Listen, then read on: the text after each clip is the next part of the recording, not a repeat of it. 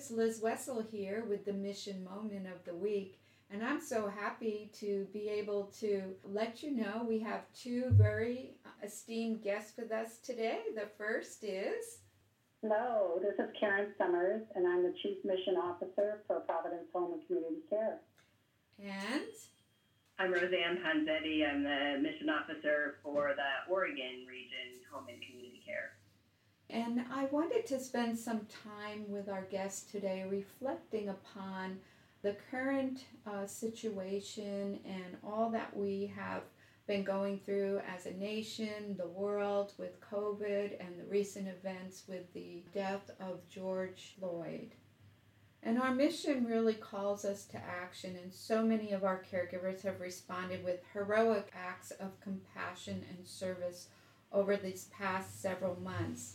And we've seen our communities responding to the changing dynamics of COVID. As we move from phase one into phase two, many people are realizing that living with this disease impacts all of our daily life, and it's going to be more of a marathon than a sprint. And regardless, our mission has persisted and continues to inform our response. We have trained for this. We have amazingly skilled caregivers, and our character is built upon the legacy of our sisters. And just as they responded to the call to service in their time, this is our time. The tradition that informs our work calls us to respond to the needs of our community with commitment, compassion, and service to those who are most vulnerable. And in our home and community care division, we have amazing stories of caregivers who have been heroic despite the challenges that we have faced. Despite the nationwide shortage of P P E and cleaning supplies, our leaders have stepped forward and found creative solutions, and our caregivers have made the most of them. So recognizing that this is a marathon may help us provide a framework for supporting caregivers, and we want to be there for you. And just like in a marathon, we know we have to pace ourselves, take breaks, cheer each other on, and provide appropriate gear and replenish our energy along the way. And I thought I would begin with this poem. It's called A Future Not Our Own, and then maybe just share a few thoughts how this perhaps resonates with all of you today. It helps now and then to step back and take a long view. The kingdom is not beyond our efforts. It is even beyond our vision. We accomplish in our own lifetime only a fraction of the magnificent enterprise that is God's work. Nothing we do is complete, which is another way of saying that the kingdom always lies beyond us. No statement says all that could be said. No prayer fully expresses our faith. No confession brings perfection. No pastoral visit brings wholeness. No program accomplishes the mission. No set of goals and objectives includes everything. That is what we are about. We plant a seed that will one day grow. We water seeds already planted, knowing they hold promise for the future. We lay foundations that will need further development. We provide yeast that produces effects far beyond our capabilities. We cannot do everything, and there is a sense of liberation in realizing that. This enables us to do something and do it very well. It may be incomplete, but it is a beginning, a step along the way, an opportunity for the Lord's grace to enter and do the rest. We may never see the end results, but that is the difference between the master builder and the worker. We are workers and not master builders, ministers, not messiahs. We are prophets of a future, not our own. And I'm just wondering, uh, Karen and Roseanne, um, what maybe sparks something for you in this poem and all that we're going through, or brushes against your heart? Any thoughts? So to reflect on the response of our caregivers to the crises that are occurring, not only with the virus, but also the recent situation with the murder of a black man, George Floyd, I was reminded, as I often do, uh, reflecting on our heritage from which our mission is, is grounded. And I think about the uh, the Providence mission uh, that was rooted in the gospel and that was put into action by the Sisters of Providence, and that this Providence mission is firmly rooted in charitable work, which started uh, about one hundred seventy-five years ago in Montreal, Canada. At the time, Emily Gamlin, there was a, woman, a young girl by the name of Emily Gamlin. Um, she was a young widow living in Montreal in the eighteen forties, and she dedicated herself to the city's many poor, sick, orphaned, and elderly people. And she became founder of the religious community known now as the Sisters of Providence. In the beginning, they were known as Daughters of Charity, Servants of the Poor, but the people in the community kept referring to them as the Sisters of Providence. So they ended up changing their name um, in later years. So this was happening in Montreal in the eighteen forties, and the sisters established many ministries there. And then in eighteen fifty-six, five pioneering Sisters of Providence arrived in Vancouver, Washington, in response to the bishop's request of the Northwest Diocese, and they began establishing schools, hospitals, and orphanages throughout the Northwest. The Sisters of Providence have dedicated their work. This was actually in their Articles of Incorporation, which were written in eighteen fifty-nine. So the sisters arrived in eighteen fifty-six. In eighteen fifty-nine, they had, they had their works incorporated. And in that document, the sisters say they dedicated their works to the relief of suffering humanity, in the care of orphans, invalids, sick and poor, and in the education of youth. And under Mother Joseph's leadership, more than thirty ministries were established in her forty-seven years here in the Northwest, five of which are still part of the Legacy Providence Ministries. Their efforts basically laid the foundation for what was Providence Health and Services. The Congregation of the Sisters of Saint Joseph of Orange was founded in Le Puy, France in sixteen fifty by Father Jean-Pierre Medaille. At that time in history, France was suffering from the devastating consequences of war. The aftermath left an overwhelming number of people in misery due to disease and homelessness. Many were widowed or orphaned and without the social structures in place to meet the great need. The sisters responded by reaching out to their dear neighbors with compassionate help and committed themselves to serve their neighbors without distinction, especially the poor and vulnerable. Some of the Sisters of Saint Joseph were lace makers, which they did to support themselves and taught the craft to women in the community. Lace has become a symbol of the sisters' relationships, with two related patterns emerging: the pattern of responding to needs and the pattern of bringing people together in unity. The Sisters of Saint Joseph encourage, quote, "God invites us to be present in the here and now, and as we are attentive to the movement, we also step faithfully into an unknown future. In sharing God's unconditional love and fidelity, we dedicate ourselves in all of our works to creative collaboration with others as we seek to tear down walls that divide and build bridges that unite." We talk about a commitment that is so needed today. The Sisters of Providence shared their hopes and aspirations as they transitioned um, their ministries to a new structure in two thousand nine. There were five different themes in that document, and um, in one of the themes, they shared these words: "We have no fixed blueprint for how to express the role and responsibilities of Providence ministries other than by reading the signs of the time, trusting in Providence, and embracing our call to follow Christ. You will be challenged as well to respond to those who call out for our care and the hard choices that will be there when our resources are constrained. However, as Saint Vincent de Paul commended to us, love is inventive to infinity. Compelled by God's providential love, you will be invited to do more than you ever believed possible because of God's goodness and love of all." So as you can see, we have some amazing models of what it means to serve and to serve with love. Thank you, Karen. Uh, that was beautiful, and I so appreciate you sharing uh, these thoughts with us, because we truly are.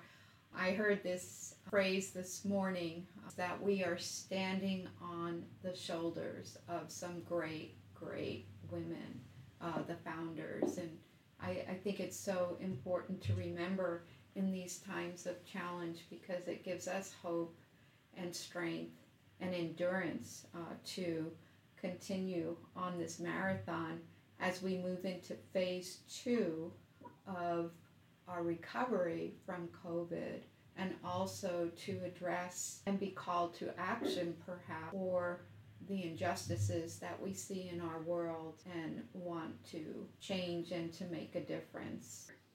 You know, as I pause and think about where we are as a, a people, there is such inspiration in the stories Karen shared about our sisters and the recognition that this really is a marathon. In that beautiful poem about the future is not our own, and how each of us responds in our own time with our own gifts in our own way to try to make the world a better place. You just have to recognize inside this moment how powerful it is and what an opportunity there is for us to think about how we rebuild our society in a way that is more just and kind and caring, where life can be truly available for all. It strikes me as we think about this marathon, how this sort of phase one has really been a, a great cause for many people. And people's experiences have been very different. Some have sheltered in and have been in solitude, reflecting on what's important in their life. And others, our caregivers, have been out in the field caring for people, responding to their health needs. And some are really exhausted in our care homes, trying to take care of patients who have COVID and those that don't.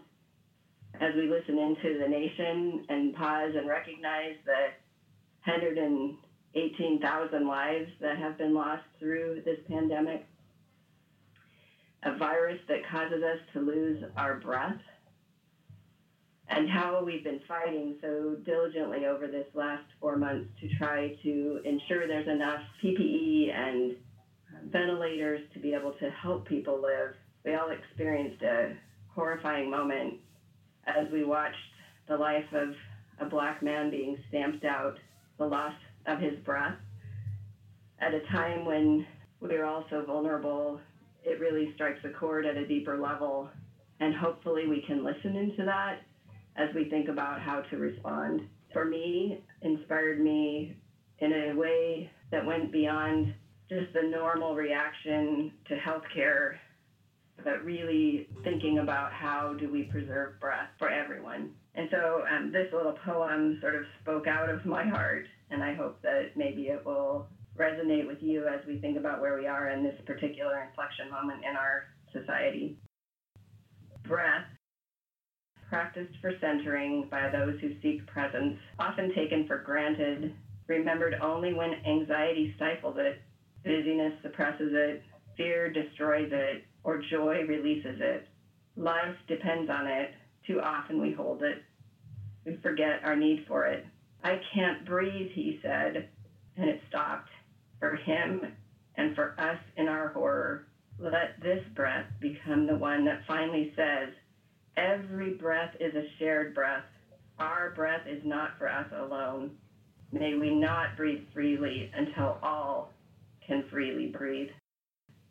Our breath is the essence of our life, and our sisters understood this as they went out into the communities at times of challenge, and it's now our time. We have caregivers responding all across our communities to bring breath and life and health and hope to others.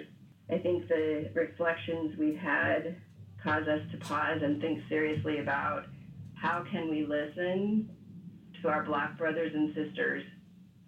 How can we understand the racial injustices that have led us to this place?